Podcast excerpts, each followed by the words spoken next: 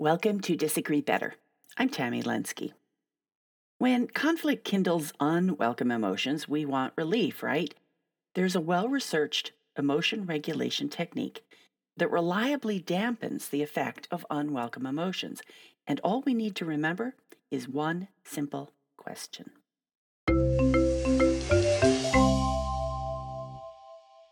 Emotion regulation is the process of trying to control or change how we're feeling. In conflict situations, we usually want to regulate unwelcome emotions like anger, frustration, aggression, contempt, anxiety, shame, fear, and hopelessness. Getting swamped by strong emotions feels lousy, and the overwhelm makes it hard to access our good communication and conflict resolution skills right when we need them most. As Daniel Goleman said, out of control emotions can make smart people stupid. One way we can help ourselves and others in moments like these is to take advantage of an emotion regulation technique that's well supported by research. It's called affect labeling. Recognizing and naming an unwelcome emotion has a powerful effect on quelling it. Called affect labeling, the process is thought to engage our executive brain, transforming the emotion into an object of scrutiny, and in doing so, disrupting its intensity. The idea certainly isn't new. People have been trying to feel better by writing and talking about their feelings for centuries.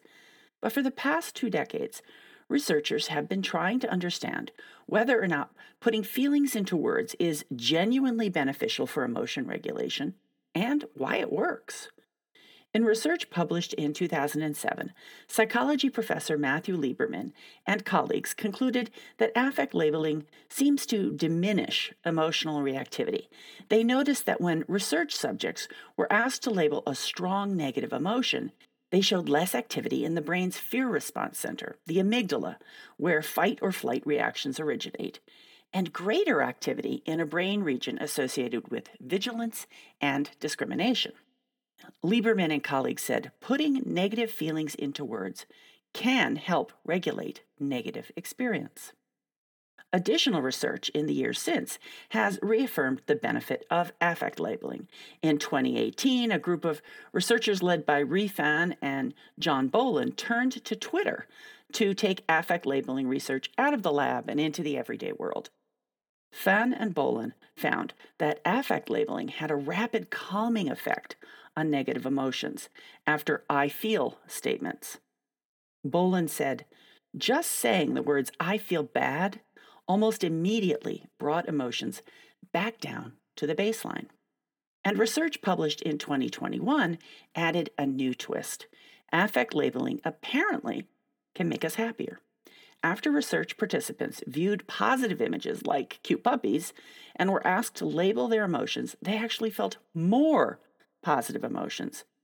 Affect labeling both dampens unwelcome emotions and heightens positive ones.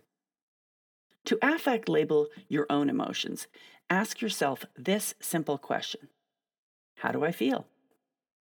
Lieberman suggested three ways to process this question think about it, write about it, or verbalize it. One author of the 2021 research cautions that the technique works best when performed, saying the emotion out loud or writing it down. People who write about intensely emotional experiences show improvements in objective measures of health.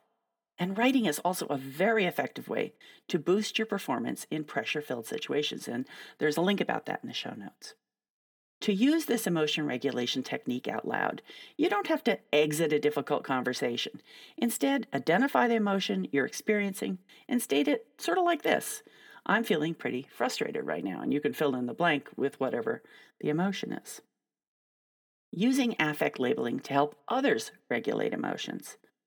The last person someone angry wants to hear is another person judging them for their anger. So tread carefully when using this idea with someone else. The objective is to help them affect label as a way to regulate their strong emotion, not to call them out. I'm not a big fan of questions like, How does that make you feel? because it's overused and feels too therapy like for some people. I prefer, What emotion are you feeling right now? or How do you feel? Professional mediators may use a private meeting or caucus to check out something better discussed outside the hearing of other participants.